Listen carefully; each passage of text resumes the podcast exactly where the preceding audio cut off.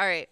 Let's do this thing. Welcome back to Raging Romantics, Romance Nerds. I have a special little intro for us today. Hopefully, this works. Thomas has not heard this yet. Mm.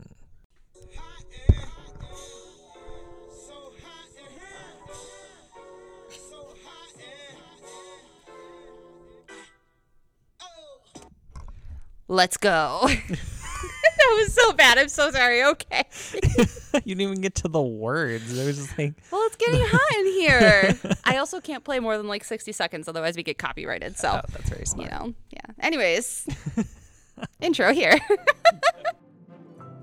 Hey there, romance nerds. I'm Jen. and I'm Jackie. We're two librarians from NOPL in upstate New York, and you're listening to Raging Romantics. In this podcast, we like to think a little too deeply about romance books. If you're into theory, history, and raging about Romance Landia, then you should stick around. Please be advised that some of the things we talk about may not be suitable for younger listeners. Content warnings for episodes are available in the show notes. Jen, are you ready? Oh, I'm ready. All right. Let's rage!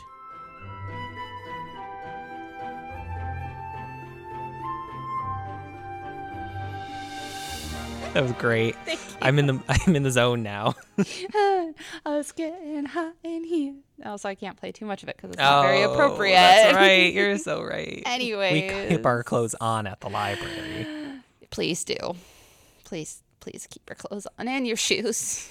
we don't want to see that. Anyways, Jen is not here, so unfortunately, you guys have to listen to one of my jokes. Um, hey Thomas, Yes. what kind of web browser do firefighters use? What? The now defunct Mozilla Firefox. See, I told you it was bad. Is it defunct? I thought it was. Maybe it is. Now that you say it, I haven't seen it in a while. Oh dang it! Now I have to Google it. Yeah, you learn something new every day at the library. Is Firefox still around? it is available for Windows 10 or later versions, Mac OS, and Linux. Linux, Linux, whatever that one is. So it is still around. Never ignore that part where I said now defunct. Jen isn't here to fact check me. Poor Thomas. oh, it's okay. You just woke up a nap from a nap. I this is like a rude awakening. I've been working all day. There were puppies, to be fair. We had Ugh, puppies at the library. Jealous. They were so cute, and I cried three times. And I'm probably gonna cry during this episode because there's one part whenever I try to tell people about, it, I'm like, there were these things, and you'll understand why when I tell. It's a good. It's like a happy cry. Oh, good. But it's like sentimental cry. Okay, I'm So, ready. yeah. Well, welcome back, romance nerds. We are talking about firefighters today. And in case uh, the intro did not clue you in, Thomas is here with me because Jen's on vacation. Ugh, Lucky lame. duck. I mean, why, why would you want to go on vacation? When you have the podcast, That's lame. right? Like this is all you need. Jen, how dare you? Because I know you're going to listen to this because I'm going to make you listen to this when we edit it. So shame on you. Anyways, thank you as always to NOPL for sponsoring Raging Romantics. And don't worry if you guys are getting sick of me leading podcasts. Thank God this is the last one I will lead for at least a month because we have some exciting stuff. And Jen has some exciting stuff coming up for the rest of this month and October, which is spooky season and obviously the best time of the year. Right now, we are unfortunately in the dog days of summer here in upstate New York. It's about to be like 95 degrees all week long, and Oh it's my gosh. September. What is this madness? It's ridiculous. It's climate warming, change. Well, Can we say that on the podcast? Yeah, that's Oh, fine. okay. We're going to be talking about it. Great. Okay. yeah, no. Hashtag global warming. I know. I wasn't sure how politically neutral you're supposed to stay. eh, whatever. I might get yelled at. It's not the first time. um, so we thought, well, I thought, well, basically, I really needed something to talk about. I was like, firefighters, hot stuff. Okay, it works. and I made Thomas read a bunch of firefighter books recently. So it's all good. It's all good in the hood. But Thomas, do you have any updates for us? Do you have anything you would like to talk about before we start? No. Okay, excellent. How is Marcellus Library doing? Marcellus is great. We're thriving down there, and it's all good. what is your book club reading this month? Next month? This month, we are reading Kit McBride Gets a Wife. Ooh, you'll have to tell me Amy what you think about that one. I've read it already. That's why I chose it because I Oh. knew it would be a, a winner. Oh, good. It's really good. I I was looking for historicals that weren't Regency, yeah, and so this is American, which is America. different. and it's Western. Cowboys. yeah, it is. Go listen like, to our cowboy episodes. Exactly. Nice. We're reading uh The Dragon's Bride by Katee Roberts and I introduced it to book club and everybody's like, Is that a dragon on the cover? I'm like, Yep, it is. So we are introducing the the book. I almost said the podcast. The podcast also we can introduce you to to monster romance, although we already have. So it should be quite interesting. And you started reading it, you said. Yeah, and it's really good. Good. Yeah. Good. Excellent. I'm just very excited to hear what some of the other group members have to say. Oh, But same. we're not talking about dragons today, sadly. We're talking about firefighters. Um, so we're gonna do obviously we're gonna talk about the history of firefighting because what else is new, and we're gonna be talking about firefighters in romance, a little discussion post at the end, if you will. Um, before we begin, if anybody has questions, comments, concerns, you can always email us at ragingromantics at nopl.org. And shout out to Florida this past month for being the highest listening state to the podcast. They beat out Maine. They beat Maine. Maine only had four listeners this time. Ah. Maine, I'm disappointed in you. Come on, Maine. Come on, Maine. I mean, I guess it's on trend with hot stuff in Florida and Oh yeah, I guess that makes sense. uh, okay. Anyways, firefighters. Thomas, what is your opinion on firefighters? I think they're amazing, and I could never do that. I could never be that brave or athletic or I intellectual. I mean, they have to be EMTs in, in New York EMTs, State. Mm-hmm. E they have to be EMTs in New York State. They have to go undergo training. They have to be first responders. Um, like they go through like the certification process Yeah. for first responders. Um, and a lot of them are at least. So I grew up in a very small town. I still live in a very small town. We have a huge volunteer firefighters department, and every Memorial Day parade, we have like six firefighter troops in our parade. Um, so yeah, lots of firefighters where I'm from. And a lot of them are veterans. A lot of them came from other forces and volunteer their time as firefighters. So, yeah, like this is not going to be bashing on firefighters in any which way or form. They are heroes, in my opinion. yeah, and They do a lot. they do more than I do. I'll tell you that. Yeah, that's very true. Yeah. Especially in my case. Um, and firefighters in romance is kind of interesting. It is interesting. I think it'll be really cool to unpack. Yeah. All right. Well, let's dive into it. We have two separate types of firefighting we're going to talk about today. Let's start with the type of firefighting everybody thinks of um, because it has a very long history and firefighting is globally recognized. After all, one of the signs of early civilization was the creation and mastery of fire to cook our food.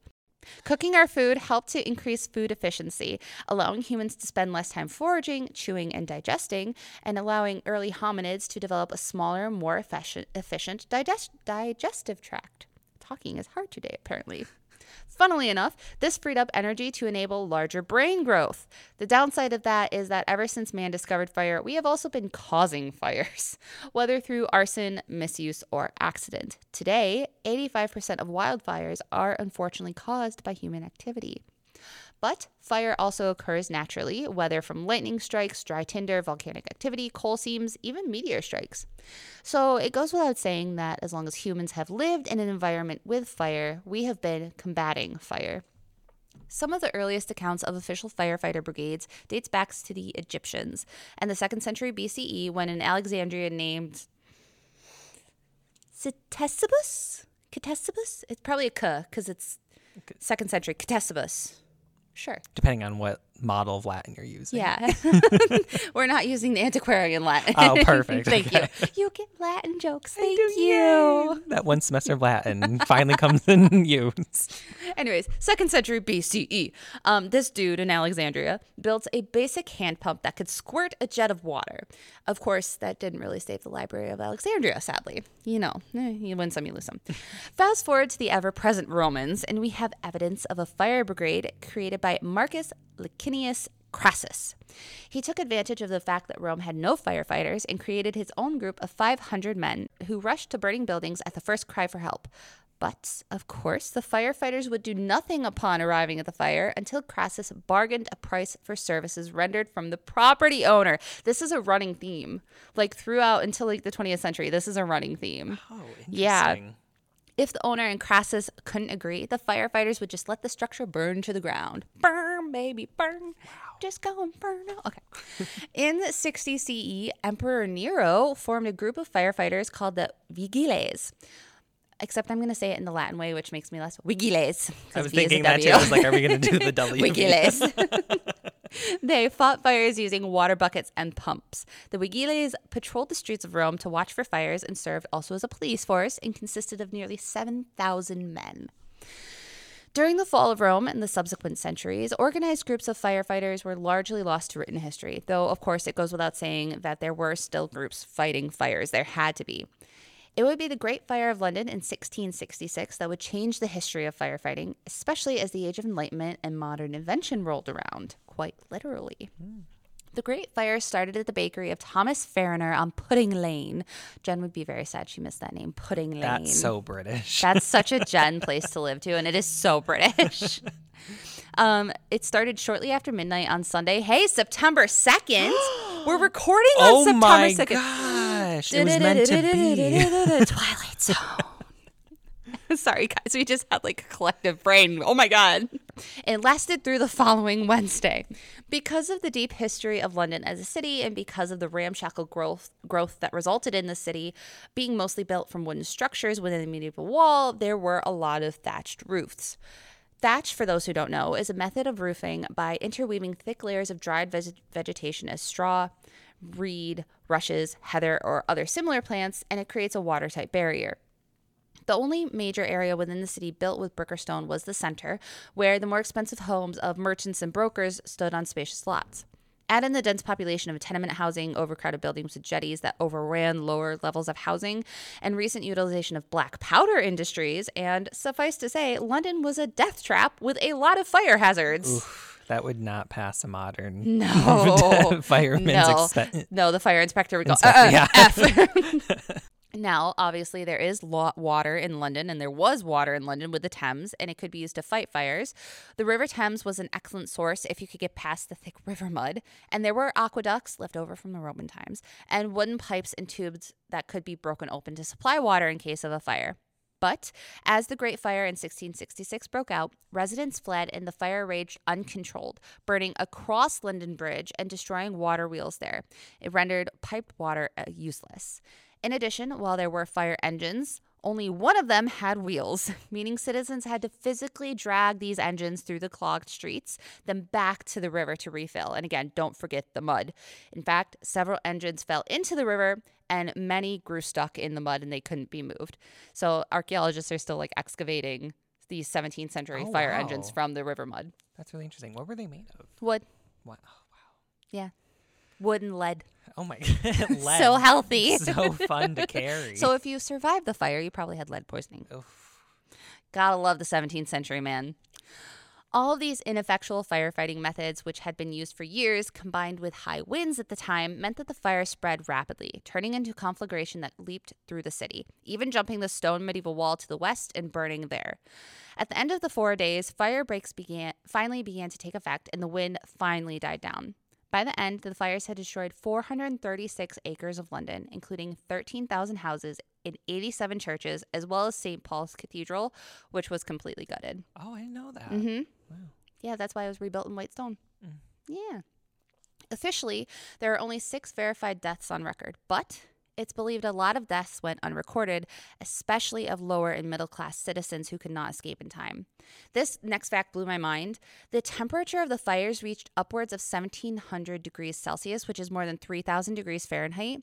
Human cremations only go up to 1800 degrees Fahrenheit.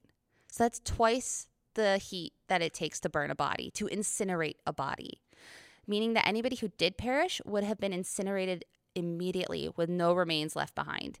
Gone without a trace, as if they were never there. That's terrifying. Isn't it? I couldn't even imagine that the fire could get that hot. Because uh, it, to give you an idea, it's the same level of heat as Pompeii. But in Pompeii, they had the ash, so they mm-hmm. could have casts, so they could tell where a body was. Mm-hmm. Don't even have that. Wow. Yeah. I guess that would make it really hard to understand how many people actually died. Yeah. And I mean, like I said, it was a full city. It was London in the 17th century. So, like, there was no great accounting going on. And this was when um, the poor in the city were like, they were everywhere, sadly, and they had really nowhere safe to go to. And so, if they were stuck, if they were sick, if they were unable to get out, they were trapped. Wow. Yeah, terrifying. Darn it, Pudding Lane. Gosh darn it, Baker, man, I'm Pudding Lane. But because of the Great Fire, wheels, as I said, began to turn quite literally in the firefighting industry. The Great Fire led to the development of a two person operated piston pump, say that 10 times fast, on wheels in about 1672. Also, during this time, leather hose and couplings for joining hose lengths together were produced so they could have longer hoses. Very smart. Yeah, instead of just like this little six foot length of wooden tubing. Further during this time, we see the privatization of the firefighting industry, unfortunately. The first fire insurance company in England was established in 1667 by Nicholas Barbon and was called the Fire Office. His fire brigade, employed small teams of Thames watermen as firefighters, and he would give insurance policy holders badges or fire marks to affix to their buildings. And fun fact, you can still see this in some buildings in the city, like as historic registers. Yeah. Um, if a fire started, the brigade was called, but much as with Crassus, they would look for a fire mark first. If it was the quote unquote right one, the brigade would help. If it wasn't, the building was left to burn until the right company was called. Oh my god. Capitalism, baby! Capitalism. I don't know why I just did an Austin Powers voice. It for felt that. right. It felt right. It, It really did. right. Thank you. Thank you. I appreciate it. Now, if we jump across the pond to look at a brief history, I say brief, history of firefighting in the then colonies and up into the modern period. The first record of firefighting in the North American colonies comes from Jamestown in 1608, where there is evidence of firefighters being recruited for their strength and their fighting abilities. They needed to protect the equipment. And remember, there were fire engines at this time, but they needed to be dragged from the water source and refilled wherever that might be. Men and women would then drag the engines back and forth through early towns and settlements and then drag it back to the fire and to the water and all over that stuff. But the rub of this was there were competing crews at this point in time. And since we're at the point of privatization, the crew that got there the fastest, that got there first and hooked their engine up to the hydrant, was the first team that got paid. Oh, so they're competing against each other. hmm This is also partially why Dalmatians came into play because they were protecting the equipment. Oh, really? Yeah. Like the full development of the breed of Dalmatians would be more like the seven, uh, the 18th century, so a couple hundred years down the line. Mm. But this is when dogs started being used in conjunction with fire engines. Oh. Yeah. Don't worry, we'll talk about horses in a second here. And it's the part that'll make me cry. um, if you had a crew of strong men and a crew of fighters who could literally knock out the competition, then you got paid for saving the people in the fire or putting out the fire.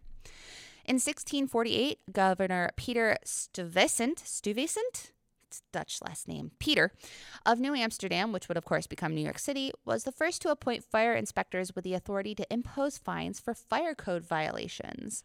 And this is also around the time um, that the privatization starts to dissipate a little bit, but it's still there. So just keep that in mind.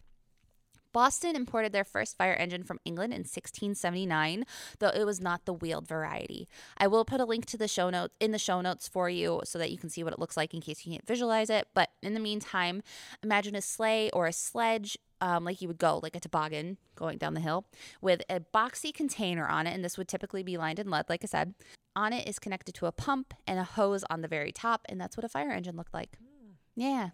And I think, like size wise, they probably couldn't have been very big because if you get loaded with water, it gets super heavy. Yeah. And you would have to have like a lot of men pulling that. so I think generally in size, it would probably be only like maybe six feet, Yeah, maybe not even. Yeah. Correct me if I'm wrong, anybody who's listening out there. out into the ether. Peter Stuyvesant, if you're out Your there. ghost, you hear us now. Benjamin Franklin and George Washington were both volunteer firefighters, and Franklin helped create the first firefighting company, not private entity, Goben, in the colonies in Philadelphia in 1736. And this was also the moment that I realized Benjamin Franklin was really old during the Revolution. Like I knew it, but 1736, 1776, that's 40 years. Oh wow. Yeah. And I'm like, oh, okay. You go, Go, Ben. go Ben. Yeah. He, he didn't do anything bad, right? Oh, I can't make any promises. you know. Hamilton didn't say anything, so No. he wasn't in any of their bad songs, I don't think. That's how I judge American history now. Okay. And then horsies horses, sorry, horses, were first used to pull the engines in 1832, so legend has it, at the New York Mutual Hook and Ladder Company number 1, where there may have been a shortage of firefighters caused by yellow fever epidemic. So there weren't enough firefighters, they're like, "Get that horse!" And they hooked him up and they pulled the cart with it. The idea caught on fast, and before long, horses were pulling engines across the country, especially as wheels started to be implemented in engines. It made life a lot easier. The horses were often trained to the sound of the bell to get out of their stalls and stand in front of the engine apparatus, which is so. Um, if you can think of a horse and a carriage or in a buggy, there's like the long stick things on either side. Those are called traces. So they would back themselves into the traces and they'd be like, okay, I'm ready to do my job. How and a lot of the times, the firehouse dog would help them. He would guide them into the traces. Wow, Isn't that, is adorable? just a children's book waiting I know. And also, this is where the Dalmatian breed was popularized because, you know, they're oh. super smart and they're also aggressive. So, or like breed wise, they're a mm-hmm. more aggressive breed. So, this is the part that might make me cry. It will probably make me cry, just so you know. It has a happy ending, but the last horse drawn fire cart was in Chicago in 1923. A false fire alarm was purposefully rung. Fire alarm box number 848 was pulled at 12:40 p.m. on State and Chicago Avenues and rang in Engine 11's firehouse at 10 East Grand Avenue, about a third of a mile south and just off State Street. The horses were Teddy, Dan, Buck, and Beauty, and they responded to the call, leaving their stalls, backing into the traces, ready for work, not knowing it'd be the last fire call for them ever. Yeah, I'm crying. So the carts pulled out of the firehouse to the cheers of a crowd that numbered in the thousands, all come to pay their respect to the team of horses and their handlers and drivers. The horses from there were sold to other owners, some pulling milk carts, other possibly to a pastor in the country. And with these two teams, the era of horse drawn engines came to a close. That is very sweet. Isn't it? I'm like, it's like sad, but it's like a sentimental sad. I'm like envisioning Black Beauty, and yes, Thomas is like, you're crying. And I'm like, yeah, I'm crying. But it's nice that they acknowledged the horses as like the important part of the team that they were. I just imagine like the handlers and the grooms getting them all prettied up, and like there's pictures, and I'll post a link to the pictures so you can see the horses and their bra- their manes are all braided, and they have ribbons in their mane, and they came out and they're just like prancing and like we're ready to go to work, and there's all these people, and they're like, oh, okay, cool. like that's how that's. In case you've never been around a horse, they're literally just big dumb dogs, and that is literally what a horse has saying inside their head. I have no doubt. So. Yeah. Our horse whisperer of Noble. Yes, I am a horse girl in case you are fresh to the podcast. I live on a horse farm. so, um, but speaking of fire alarm systems, the first fire alarm system was created in Boston, Boston, in 1852 by Dr. William F. Channing. Channing Tatum ancestor, possibly? Yeah, that's how that yeah, works. Yeah. Yeah. no. I was like, wait, no, that's the last name and that's the first name, no relation, but I had already said it, so we'll roll with it. Um, Dr. Channing used telegraph technology developed by Samuel Morse that was commercialized in the early 1840s to create an alarmed box system. This system consisted of three box circuits, three bell circuits, 40 boxes, 16 alarm bells, and a crude central office apparatus housed in a building. The boxes held two fire alarms with a telegraphic key and a handle. If a fire was spotted, someone cranked the handle. The signal would transmit with the location of the fire to the operator at a nearby station, who would then alert the fire department and ring the bell to go to that location. That is very cool, especially at that time. It's kind of like um, if you've ever seen upstairs, downstairs, or Downton Abbey when they ring the bell for the servants and it goes down into the. It's kind of like that idea, Mm-hmm. Yeah, yeah. just with telegraphs. yeah, that's very clever Isn't it? to use the technology of the time to their advantage. And Dr. Channing helped Samuel Morse develop the telegraph. So when it was commercialized, he was like, "Oh, we can use this for fires." oh, connections. Yeah. I love it. And I think so. The original place in Boston where this um, system was held, I think, is a museum now. So I think you can go see it. Oh, field trip. Okay, I'm down. I love Yeah. Boston. Let's get some cannolis. I know a good restaurant. All right. The era of modern firefighting dawned in 1910 when gasoline engines were at first combined with pumping engines, with one engine both propelling the truck and driving the pump at the same time, which is pretty much what we use today. Since then, we have seen not only innovation in the tools of the trade, such as large tankers and fire repellent safety gear, but also in the way fire companies are set up. The private insurance entities and the on the spot recruiting of previous eras were largely replaced by career and volunteer firefighting. Small towns will have volunteer firefighters who go through rigorous training, like we were talking about at the start of the episode, much like the Army National Guard, and they remain on call as needed for the firehouse. World War II and the postmodern period brought civil defense responsibilities to the fire department, working with citizen volunteers to respond in case of an attack. Structural firefighting remains the main purpose of the fire department. But more specialized training and education, like in high rise structure fires, confined space environments, vehicle rescue, rescue, and building construction education, was included. Other disciplines, such as paramedicine, were added as responsibilities, resulting in the rise of such field as paramedicine for paramedics in the 60s and 70s. Today, for the majority of fire departments, approximately two thirds are made up of volunteer forces. There is a slight increase in paid positions from 31 to 33% being paid firefighters. Different companies and units hold different responsibilities and specializations, but it goes without saying that firefighters are a necessity in today's society and that those who go into fiery situ- situations are heroic people. Mm-hmm. Amen. Snaps for firefighters. Okay. Any questions, comments, concerns? No, it's really interesting to see the evolution of the profession. I Yeah. am intrigued by the fact that it took them that long to realize that they should use horses Or wheels. or wheels. to be honest. Like, is that just men being like, we don't need wheels? Also, I didn't really mention it, but I think that the first um, evidence of a woman in the colonies being included in a firefighter team was like in the 1700s. I was gonna ask Yeah. when when men uh, got involved. That's Yeah. Wow, that's uh, much earlier than I thought. It was kind of like a whoever is strongest enough, Yeah. let's go. And bucket brigades originated in, well, they were kind of all a thing, but like official bucket brigades originated in the colonies, I want to say in Boston or New York, one of the East Coast cities. And it was that every house with a fire mark would get a bucket, and they were responsible for keeping their bucket in good shape.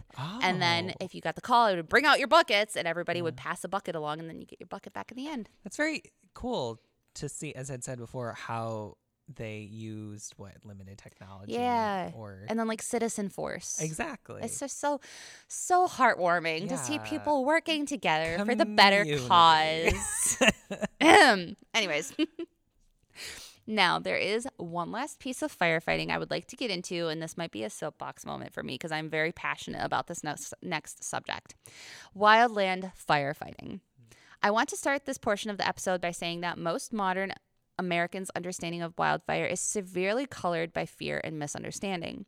Wildfire is a highly destructive force, yes. It is also something that is terrifying to be faced with.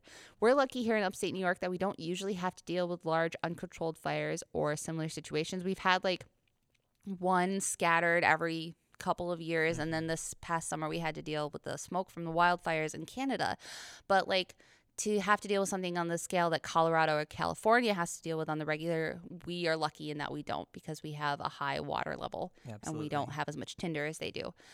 Um, I've been involved in one forest fire in my lifetime, and it was absolutely one of the scariest situations I've been in in my life. And it was like small change compared to what a lot of people have to go through regularly. So I'm not trying to diminish or like anything like that for wildfires. So just understand that going into this.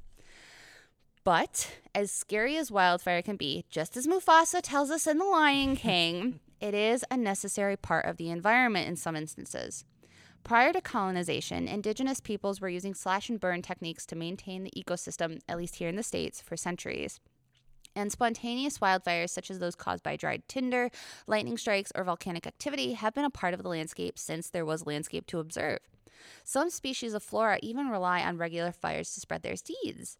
Certain conifers have a layer of resinous substance that needs the high temperature of fire to melt the coating and allow the seeds to be released. Natural wild, wildfires also play into effect when it comes to evolution, weeding out weak and diseased specimens to ensure survival of various species as strong as they can be. Yeah, I only learned that a few years ago when Australia was having those fire Yeah. issues that it is an environmental benefit to Mhm. certain extents and controlled. If you think of the Lion King, he brushes aside the ash and out pops this green sprig. And yeah, that happens. There's so much nitrogen in ash that can be left behind by fires as long as it's not a toxic fire with like plastics in it, like a natural wildfire, that it helps really with the fertilization of the soil and it can help a lot of species grow. Go Earth. Right? That's amazing. Snaps for. Mother Earth. There we go. I love it. In short, fire can be good. but this wasn't a stance that was understood and put into practice really until our lifetime here in the United States. Wow. Yeah. We really should have listened to the indigenous people sooner. Seriously. It stands to reason that people should and will be scared of wildfires. But it also stands that most wildfires today are caused by human activity, whether through neglecting to properly douse a campfire or through purposeful acts of arson. And since in colonial times, non Indigenous groups have sought to suppress any instance of wildfire, whether it was caused by natural reasons or through human acts. The first wildland fire control program, and this was news to me, was established in 1885 in the Adirondacks Reserve in New York. oh wow, that's not far from here. Yeah, no, it's like not even two hours Yeah. to get there. It's like an hour and a half from my house. Um, by the following year, a program was established in Yellowstone. So Adirondacks was before Yellowstone. Let let the record show. These initiatives were inspired by German wildland firefighting and ubiquitously sought to quote extinguish all fires regardless of severity. Unfortunately, after the devastating fire of 1910 in northern Idaho and western Montana that burned over 5 million acres and killed 79 firefighters, wildland firefighting practices shifted to reflect a harsher policy. The U.S. Forest Service, USFS, declared war on forest fires and launched an aggressive campaign on fire prevention and control questions about the merits of light burning. So, light burning is like the slash and burn technique that indigenous peoples would use. So, purposeful burning of bad environments or letting naturally caused wildfires burn for a little mm-hmm. bit as long as they're not impeding on human settlement or anything. Um, but questioning about the merits of light burning in 1926 led to a new policy that allowed areas of 10 acres or less to burn, but required suppression of all fires over 10 acres. Unfortunately, the Tillamook fire of 1933 took us right back to that stringent anti burn practice, and the USFS mandated that all fires were to be, quote, extinguished during the first duty shift after a fire's discovery or by 10 a.m. the following day. Yeah. So imagine this giant fire, and you're a firefighter, and your boss is like, well, we got 10 hours to distinguish this, extinguish this giant fire. you can imagine it wasn't the best policy. No, not at all. No. It wouldn't be until the beginnings of the environmental movement in the late 60s and 70s that the tide shifted.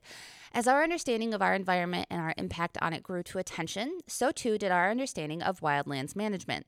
In 1971, the USFS decided to allow some lightning fires to burn as naturally prescribed fires. And in 1978, the USFS excluded the 10 a.m. objective. Emphasis shifted to resource, ma- resource management strategies, and by 1988, changes were made by the United States Forest Service and National Park Service to allow many natural fires to burn on federal land.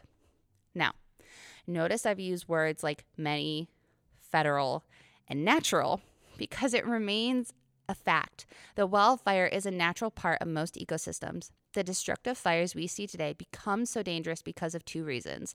They're man-made or man-caused, and or they encroach upon human developments.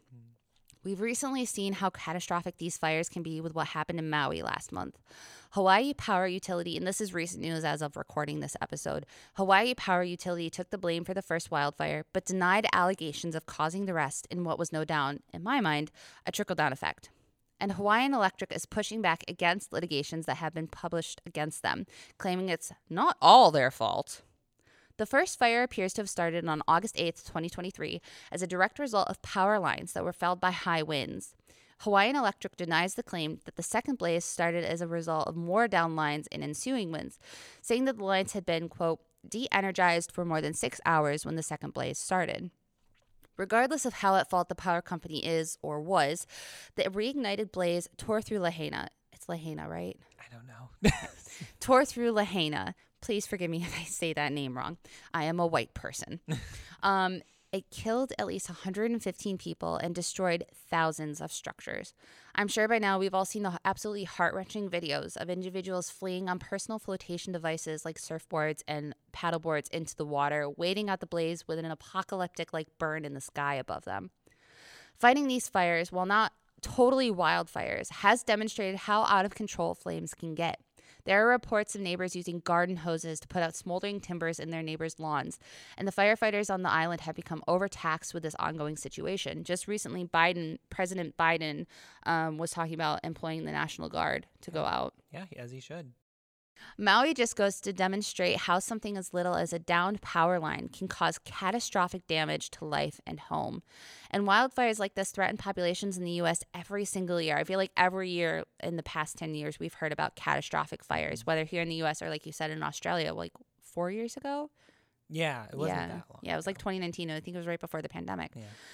Wildland firefighters rose as a career opportunity in response to these types of fires, and to this day, it remains one of the deadliest careers in the United States.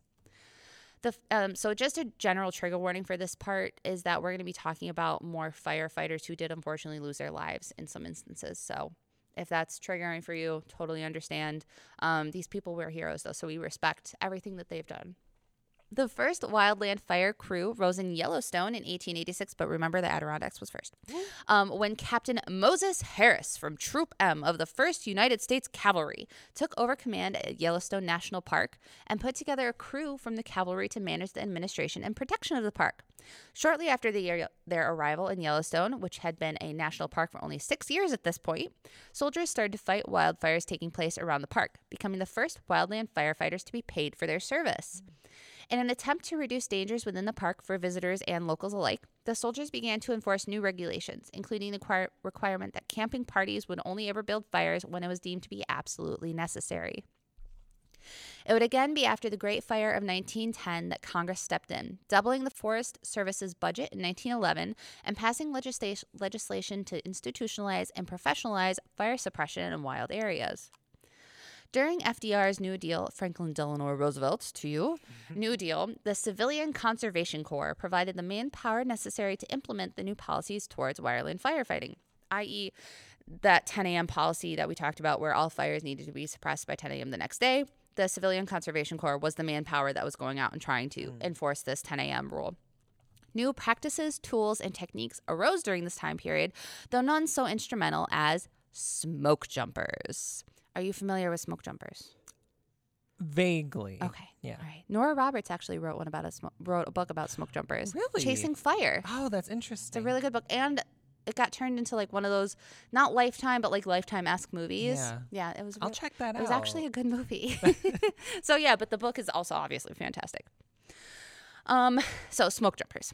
These hotshots were first proposed by T.V. Pearson in 1934 and were envisioned as self sufficient firefighters who could parachute into a fire scenario from above, Oh jumping out of a plane with pack and gear, ready for strenuous, independent work of dealing with dangerous fires in rugged terrain. So the plane w- will fly over these fires and they the men and women the firefighters will jump out with everything they need including camping gear it's like minimalist camping gear to be honest but then all of their like their chainsaw their axe their um, their fire blankets all this they jump out with a parachute attached too and they land and it's their job i think they have like five acres they have to control themselves and then they'll meet up with their crew at various points so they're doing all this on their own Wow. Yeah. I can't even fathom. being a smoke jumper like is like top tier of being a wildlands firefighter.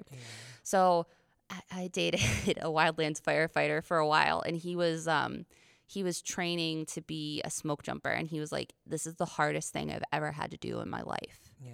And you can train for years and still not be accepted as a smoke jumper. I can't imagine how much training that must require. Yeah. On top of you know bravery. Yeah. Yeah. Yeah, it's pretty wild. The program for smoke jumpers started in 1939 as an experiment in the Northwest Pacific region, and the very first jump was made in 1940 in, on the Idaho Nez Perce National Forest. I'm sure you can imagine that after aerospace technology advancements during World War I and World War II, and going forward into the utilization of helicopters, smoke jumpers became an elite task force, as I was just saying. One that is incredibly specialized and one of the most dangerous tasks you can undertake as a wildland firefighter. You're literally jumping from the sky into a fire with gasoline on your back for your chainsaw. Oh. So, yeah. That being said, being a wildland firefighter is not something someone stumbles into. Wildland firefighters are highly trained individuals at peak levels of physical fitness who put their lives on the line at a moment's notice to protect not only their natural spaces, but also individuals who are in the path of the flames. They perform life saving medical interventions in the middle of the woods, operate dangerous search and rescues in unforgiving and life threatening terrain, have to deal with individuals who may be belligerent or downright dangerous, and yes, there are even animals you have to contend with. Let's not forget the West has bears. Rar. Oh. Okay. Oh, and don't forget the fires. And that too. you know, there's fire included. So, yeah, it's pretty dangerous. Today, wildland firefighters focus on suppressing and managing fires while also performing all the aforementioned deeds in the middle of the woods. The concept of wildfire suppression refers to the specific firefighting tactics trained professionals utilize in dealing with wildland fires. These firefighters often work alongside carefully designed aircrafts, and trained crews construct fire lines, suppress flames, and extinguish areas of heat in an attempt to preserve and protect as much natural wilderness and resource as possible. They focus on depriving the fires of fuel and oxygen, building fire breaks and lines to herd the fire towards the path of least, least destruction. And they do all this using roughly the same tools that their predecessors used a century earlier chainsaws, which replaced axes for the most part, although they do still carry axes, shovels, and a combination axe and hoe called a Pulaski. Pulaski. We have a Pulaski in New York, so I automatically assume it's Pulaski. It could be a Pulaski. It just sounds wrong. When me. I looked at it, I was like, oh, Pulaski. Pulaski. Yeah. Anyways, um, all of this is used to clear organic material.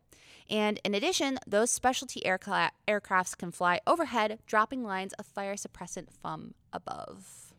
So, in short, it's a very in depth, hard, grueling job to do. And that is all the minutia about firefighting I think we should get into for today because it's already been like 40 minutes. minutes. So, Thomas, do you have any questions about firefighting before we get into our discussion portion Oh, I don't think so. or It's- comments? It's just fascinating to see the evolution of it over the Mhm. centuries to what we know now. It is so technical now.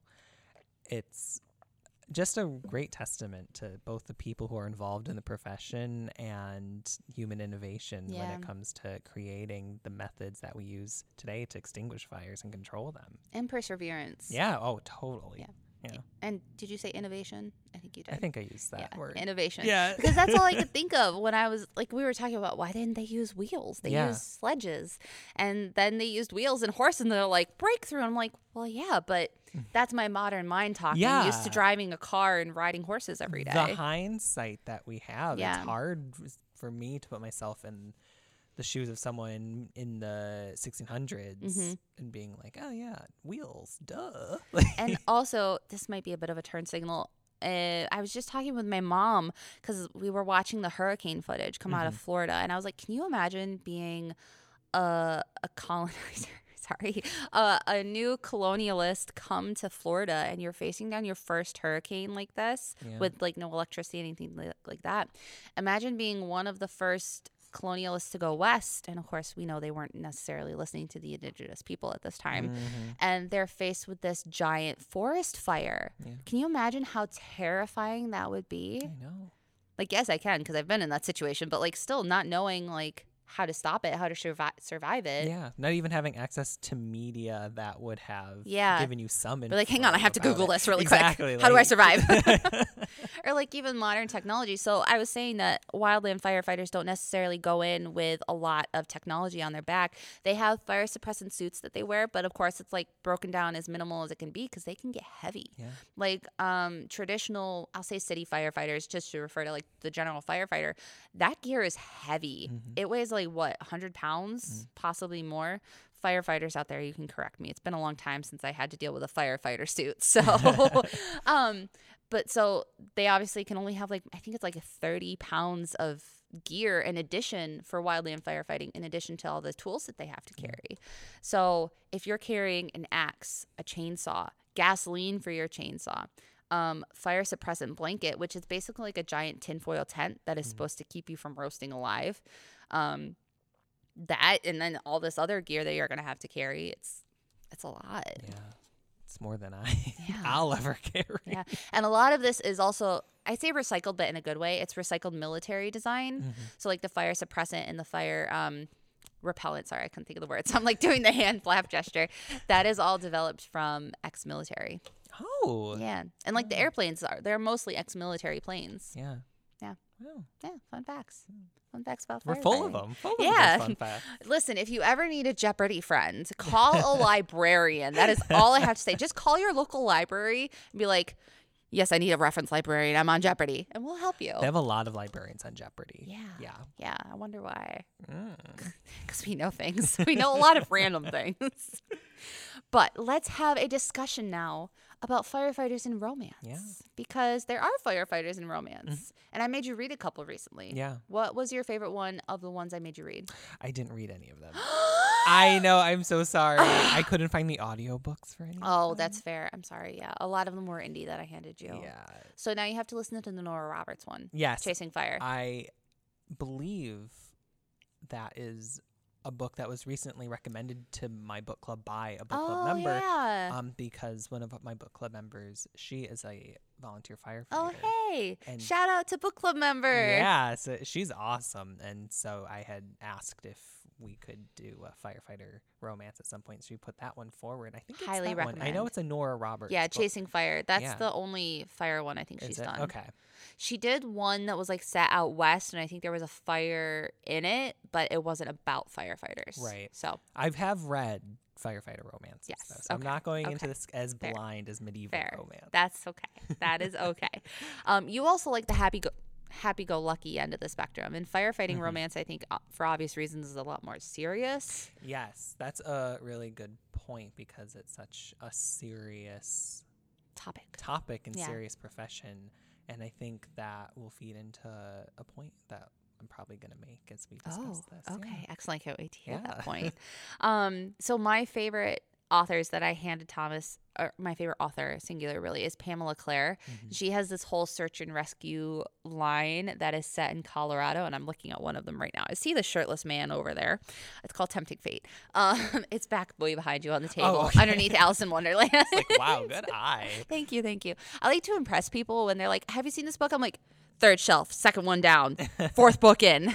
I did that today, and our new clerk was like, so. Superpowers. You know, librarian superpowers. But yeah, so Pamela Clare is really good and she talks about wildland firefighting. Mm-hmm.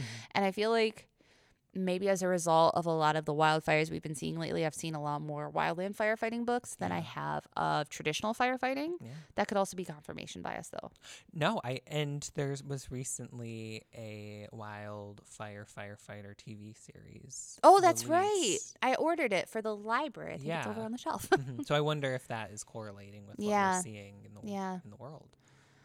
We can also dive into uh, another reason here in a minute. Okay. It's, it's a bit scarier to talk about, but I think we do need to have a discussion about it. So, um, so just a general question for you, Thomas. Mm-hmm. Knowing the history now, uh, the development of the profession, why do you think firefighters are popular heroes in romance novels?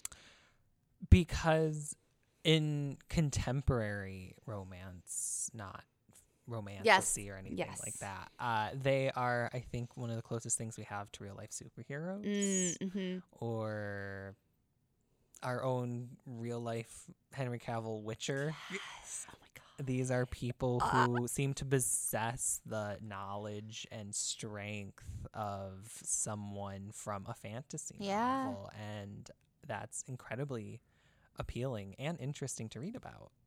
Yeah. Plus, I think the hero effect really plays into it. And they are, like you said, literal heroes. Mm-hmm.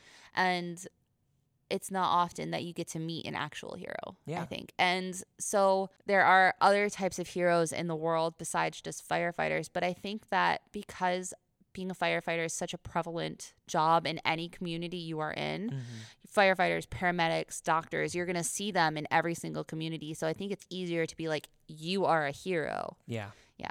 Yeah. And it's just an interesting profession to learn more about. I had a very surface level understanding of what firefighting was until I started reading firefighter romance. Yeah. And these authors obviously did their due diligence. Yes. And when I looked into it, a lot of the authors either interviewed firefighters or they lived with one or they had a family member who was a firefighter. So they're not just writing a romance as most romances do, they're shedding a light Mm-hmm. on a profession. Yeah, I like that. And they're kind of there's like this inside knowledge I think you get from being a part of any community Mm-hmm. obviously that if you're outside of that you can you can do all of this studying it's the anthropology question you can do all of this studying you can do all of this like observing and talking as much as you want but until you're inside a community you don't really understand it and you can't really reflect it as Yeah. much especially as a writer and i think like you said a lot of these people have firefighters they are firefighters they know somebody they are married or in a relationship or somebody in their family is a firefighter because it is one of the most prevalent jobs i think we have especially as a volunteer force um And so there is this inside knowledge that is so easy to impart and so easy to digest as a reader. Yeah. Yeah. Yeah. And Cool. you get to learn something interesting about Yeah. community members that are in your own backyard. I will say, unfortunately, a lot of firefighters are not like the firefighters in books. They're not, you know, the big, strong, burly one. They are still big and strong and a lot of burly, but you guys know what I mean. I think that's the case for like most Obviously. romances. I'm not like walking into a hospital to get like a shot and there's this like seven foot muscle man being like in Have a you white seen coat. the Barbie movie yet? No, I Oh my haven't. God. Stop. I'm so sad I haven't seen it yet. Oh, well, okay. Well, it's streaming September 5th. So Is it really? I think so. I what think I saw that. Or 19th. The 19th. The big ones? Not Netflix. Oh, good, because like, I don't have Netflix. I think it's like. Amazon. Oh, perfect. This is not an ad. I know we're not being sponsored. But so there's this one part where Ken, not to spoil anything, he's like trying to find all these different jobs. He's like, I'm Ken, I am a doctor. So he goes Mm-hmm. into a hospital. He's like, Can I just give one appendectomy? and it's a woman doctor he's talking to. So yeah, it's like Ken is kind of like this image we have, you know, like the TV doctor, the TV firefighter. Mm-hmm. Yeah, yeah. And then there's real life, which they are still attractive people. Mm-hmm. They are still mostly good people. Um, and they, you know, the- I you guys, I'm struggling. You guys know what I'm saying. Mm-hmm. But they're real. yes, they're I- real. In most, in most romance or any fiction we read, the main characters are not people who could really exist in the real world, and we know that. And I think that's a part of the joy of reading it. It's Yeah. a fantasy. yeah. Yeah. Ooh, are we about to have the discussion we've been saying we're gonna have for the past like three episodes? Maybe. Ooh. Okay, well let's let's touch on it briefly. Separation of fact from fiction Mm-hmm. and idealization of heroes in romance novels. Because I think we're walking right into this. So. Um, recently there was a bit of a scandal, if we must be told, in the hockey romance world. Mm. Of course, on BookTok, Jen would be here and rolling her eyes. She's gonna roll her eyes so hard when she edits this episode, or when she listens to it to edit it. Um, and there was a BookToker who got a little too invested in her hockey romances. Um, and she started projecting the hockey romance hero onto a real life uh, team player. And I'm not going to name the team and I'm not going to name the BookToker, just, you know, out of recognition of their privacy. Um, and so she started going to hockey games. Um, and the hockey team recognizing like you know how big BookTok was and how much like power we have behind us as BookTokers um, they gave this person a jersey that said BookTok on the back and it was the jersey like had the team logo on the front she would watch the games and she would yell at this player like all these kind of derogatory things to be honest her big one was crack my back oh? And she would yell this at the player as he was doing like his stretches and his warm-ups which they're sports stretches. They're meant to like stretch parts of your body Yeah. and sometimes you got to get into weird positions to stretch those parts.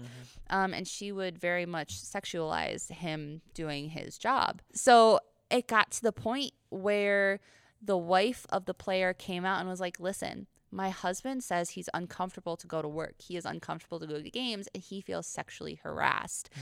And the BookTok person was like, Oh, it's just games. It's just fun. Who are you? Get over this. Like all this sort of stuff. There's a lot of drama behind it.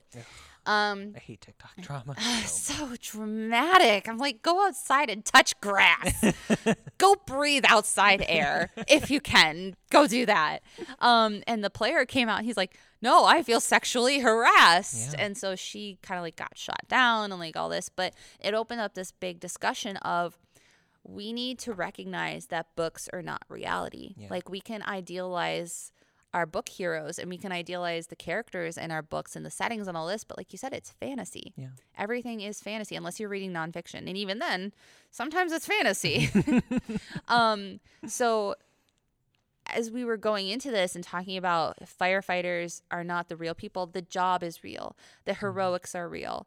Like a lot of the scenarios, because it is contemporary romance, and for the most part, it's not. I mean, there are some firefighter rom coms, but they aren't like getting into as hilarious of positions as they talk about in the books.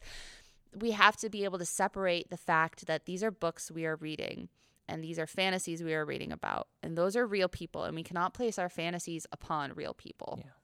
Absolutely. Listen, as much as I would like there to be seven foot tall blue aliens with horns with khuis in them, like that's not going to happen. I don't think in my lifetime. I mean, knock on wood, but Oh, okay. You haven't read Ice Planet Barbarians yet, have you? No, I haven't. I don't think I will. Oh, oh man, there are audiobooks. Yay. You can listen on two times speed. I might do quadruple.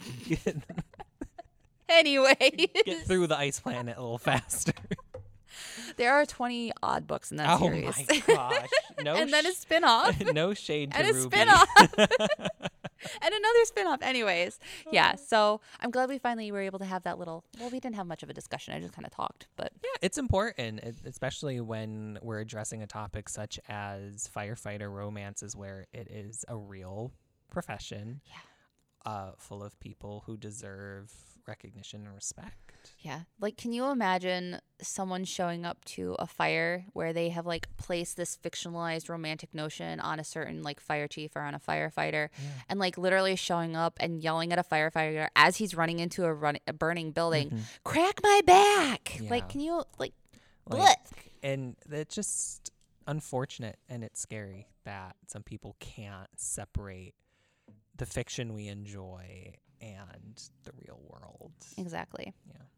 So respect your local firefighters. Yes. Yes, they are amazing people. We're not talking about the bad eggs in this situation. There's always a bad egg in every bunch. As a chicken person, I know that for a fact. um, but for now, we are going to generalize and be like, yes, firefighters are all heroic people and all deserve recognition. Um, and don't be mean to them. Yeah, or weird, Or weird, or cringy. invasive. Don't sexually harass them. Yeah. Don't sexually harass anybody. anyone. That's just unless they simple- purposefully act you ask you for it and and they're into that Yeah. and even then don't do it in public No. and Tessa Bailey uh, dissects that very Does she? Yeah, she on oh, I can't remember what podcast, but she talks about um uh objectification Ooh. consensually Ooh. in like a trusting private environment and it's I, I look at romance and I think about that as when you apply it to the real world like interesting like if it's understood and consenting. i'm gonna have to search for that and listen to it Yeah. because that sounds really interesting okay cool anyways next question that was a good discussion thank you Yeah. next and this is um another bit of a trigger warning. We're going to be talking about men in uniform which is a very fraught discussion in recent years.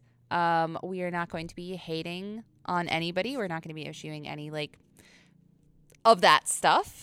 I can't talk. Jen is my smart brain and she's not here today. So thomas has to put up with my dumb brain right now. Um, but yeah so we're going to be talking about men in uniform. Um, do we think men in uniform is still a popular trope? After 9 11, there was this precipitated rise for obvious reasons in army romances and police romances and, you know, real life heroes, as Jen and I have said many a time. But in the wake of 2020, military and police have been less written about, especially in traditional publishing, from my own observations and as somebody who purchases large quantities of romance books for myself and for the library. Um, do we think firefighters have the same stigma? I don't think so. Okay. Uh, Why? As someone who also is in charge of purchasing materials for the library, I've only seen an increase, Mhm. not in just books, but in media in general, Mhm. uh, TV that's being put out, Mhm. movies, and Chicago Fire, Chicago, Chicago, Med. Fire. Yeah, all the Chicago's. Yeah. 911, 911 Lone Oh, Star. such good shows. Such good shows. Uh, I don't think so. Okay. Yeah. It was. I kind of don't want to have a full discussion of this without Jen here because I think Jen is has a lot of good points to talk about this with. Um, but I really think that after 9/11 like I said we wanted we wanted those real life heroes. We also wanted the vampires and you know the paranormal. So we saw a rise then. And then it was really my generation and my sister's generation because I am older than Thomas. I know I look young, but I am Not by older. much, right? I'm turning 31. Um, half a century's not that bad. Half a century. Whoops. half a decade. I mean, Oh my god. That's going to be the blooper for this week. When's your birthday? September 27th. I'm a Libra. Oh yeah, you're you're almost you're very close to being six years older than me. Yeah. Well, more so my generation, elder millennials. This wouldn't be an age gap romance. no, no, no, no, no. Sorry, bestie. Um, and oh god, I forget where I was going. Okay, so it was really my generation and my sister's generation. She was born in '82, so between the two of us, who were the people who were going out um, and being recruited after 9/11 and into the Afghanistan and Iraqi wars. Um, and so I think that for me as a reader, when I first started reading romance, that was something that I knew a lot of people who were in it. And I knew a lot of people who were in uniform. And so I was like, I want to read this because, you know, I can kind of identify with it a little bit. Yeah. But now I think as we've gone on, gone on, for obvious reasons, it's gotten a lot less popular. Mm-hmm. And especially with readers of now mine and your generation, who mm-hmm. are the younger millennials, going into Gen Z, I think there is this dissatisfaction with a lot of people in uniform. Um, as can be seen, obviously, coming through 2020 and going on with a lot of stuff we have going on in the world and a lot of the civil unrest that is going. Um, I think that we still look for those real life heroes, but we're looking at it less so in the military and the police force.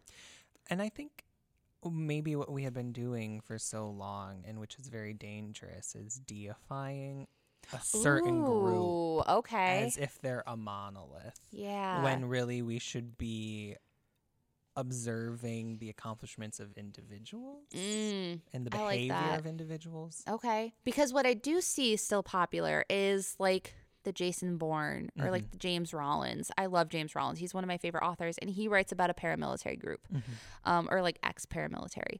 Um, and so I really like that you said of individuals because these authors. Yes, they're white male authors that I'm talking about right now. I know, groundbreaking. um, they are writing about men in uniform or people in uniform, but they are talking about it largely as the individualistic aspect and less so as the bigger force aspect. Right. Which interesting, interesting. The power of a single person. Exactly. I like it. Um, and I really did like this quote um, that I found. It was actually from the Harlequin website. Oh, go Harlequin. The ultimate in sexy symbolism, a uniform stands for a code, a sense of honor, and an implied capability that elevates a leading man to an even higher status. Hero. That's a great quote. Isn't it? I think that really hits the nail on the head Yeah. that the uniform from the first page gives us an idea of what kind of hero this is Yeah. going to be. It lends them a competence from Almost the lends them chivalry. Ooh, the That's a C. callback.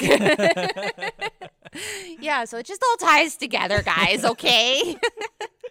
but yeah, I think the uniform is sexy. Firefighters are a great hero to have in a romance book, especially if you want a romance that's got higher stakes to it Mm-hmm. and less so of a rom com. You can still have a funny firefighter rom com. Lynn Painter, I think. Yes. Yeah, it's got a blue cover and it's got a firefighter and then a lady on a porch with a coffee cup. Oh, that's not Lynn Painter. Sorry. Oh, okay. So it was Allison Ashley, the roommate pact, correct? Yeah. Yes, Yeah. And that one is a rom com and it's got a firefighter on the cover. I haven't read it, so I don't know. I did. Oh, what is it about? Um, it is about these two roommates. Okay. And uh, a man and a woman, and the man is a firefighter, Okay. And he gets injured on the job, Okay. and so she helps take care of Oh, him. is she a nurse? Yeah, Yeah, that's right. Okay. yeah, and it's about them being in this unique situation and starting to develop feelings for each other. Mm, Okay. Were there more? Yeah. Thomas has a list. Okay. Uh, I because this goes back to that point I was um alluding to earlier about you were saying firefighters and firefighter romances tend to lend themselves to be a bit more serious Mhm. with higher stakes, and perhaps that's why I'm not drawn to Yeah. wildfire romances Mhm. because I lean towards more lighter um, fiction. So what I've seen in the rom coms that I've read where one of the characters is a firefighter that it doesn't necessarily lean into the profession as much as more serious Mm. firefighter Mhm. romances perhaps. So we have Amy Lea's Exes and O's I didn't know that was about a firefighter. Yes, the hero Oh. is a firefighter, and it's a romantic comedy. And so we see Oh. some aspects of his profession, but it's also only single POV from the heroine's perspective. Oh. So while there is a firefighter element, I wouldn't necessarily call it a firefighter romance. Okay. Okay. So there are ones out there, but I yeah, that's a good point that it focuses less on the career and more on like the person Mhm. when they're not being a firefighter. Yeah. Interesting. Mhm. Which yeah, like you said, being a firefighter is not a monolith. They Mhm. are people outside of their pros- professions, especially if they're just volunteer firefighters. Yeah. Yeah. Well, not just. yeah, just not just just. You know what I mean. not, not diminishing. Yes, exactly. Thank you. Thank you very much. Well, excellent. I think that that kind of draws us to a close on our discussion because we've been talking for over an hour. Oh wow, have we point, really? we were just having such a good time. It was a lot of interesting info I've learned today, and I hope you have too, listeners. Exactly. You dear listener out there. You know what I would love to see? this is the horse girl coming out in me.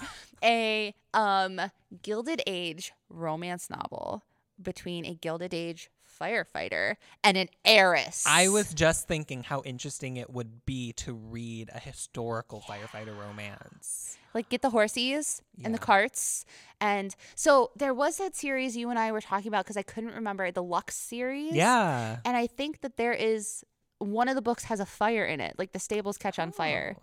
I distinctly remember that because like the heroine and the hero were having fun times up in the hayloft.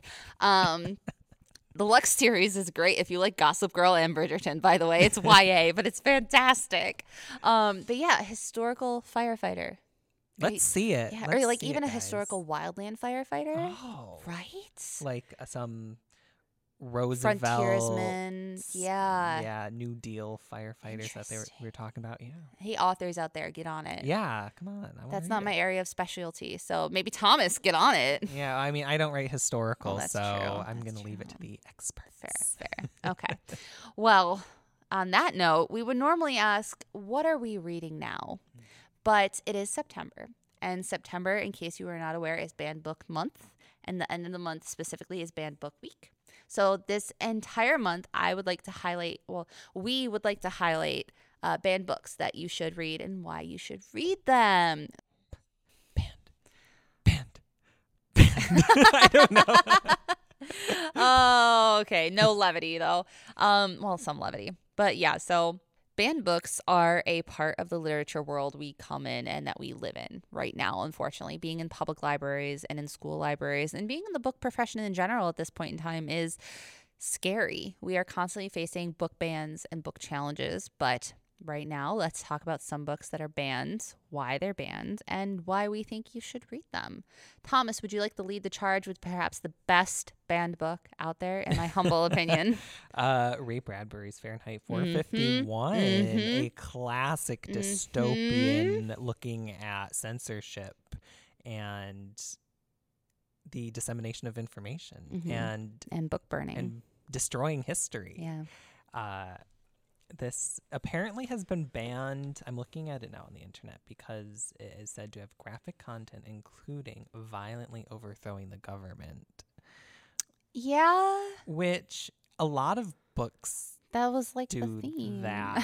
a lot of books do that. So I'm not. I'm intrigued by the Fahrenheit 451.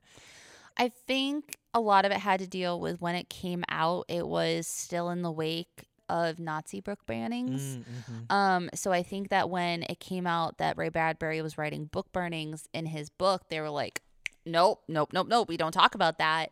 Um, and then the fact that he was, he was labeled, you know, like a violent socialist. so, I mean, it is Ray Bradbury, so he kind of is a violent socialist. But, um, yeah, so I think that that is in part why. And then also, I mean, the main character, oh God, I hope I have the right book in my head. Yes, Yeah. he is part of a police force, policing force.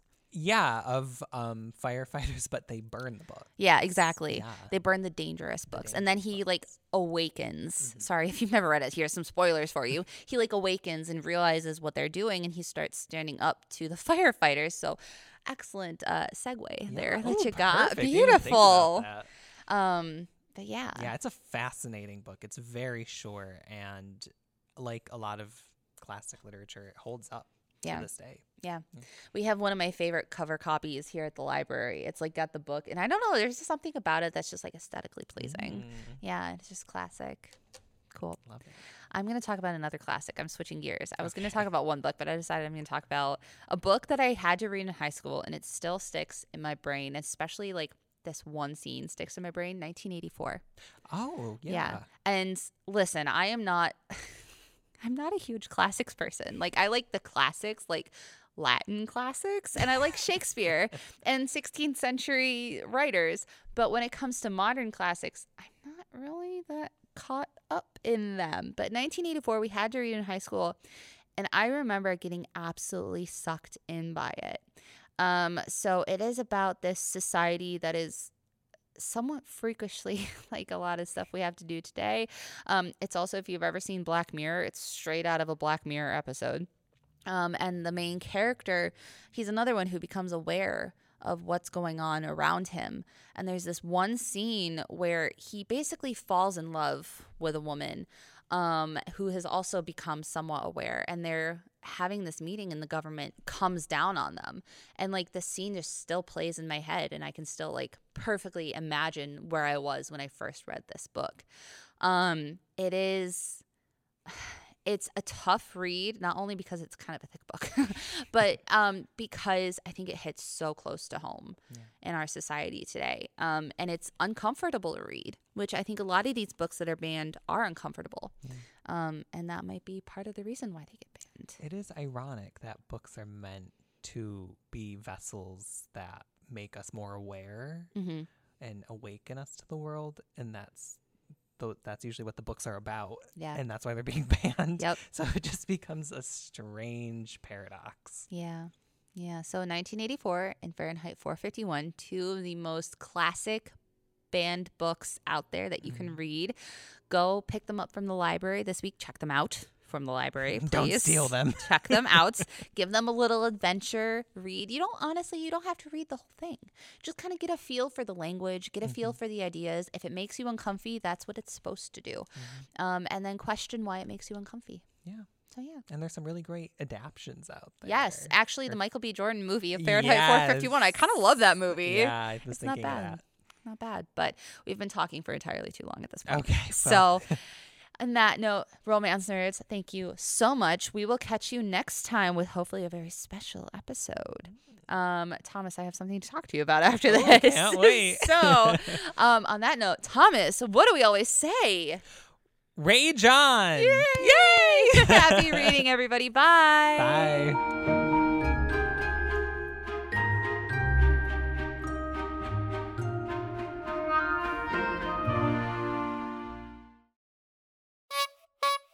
Ooh, motorcycle gang next time. Jen and I have been talking about that actually. Um, Sheehan.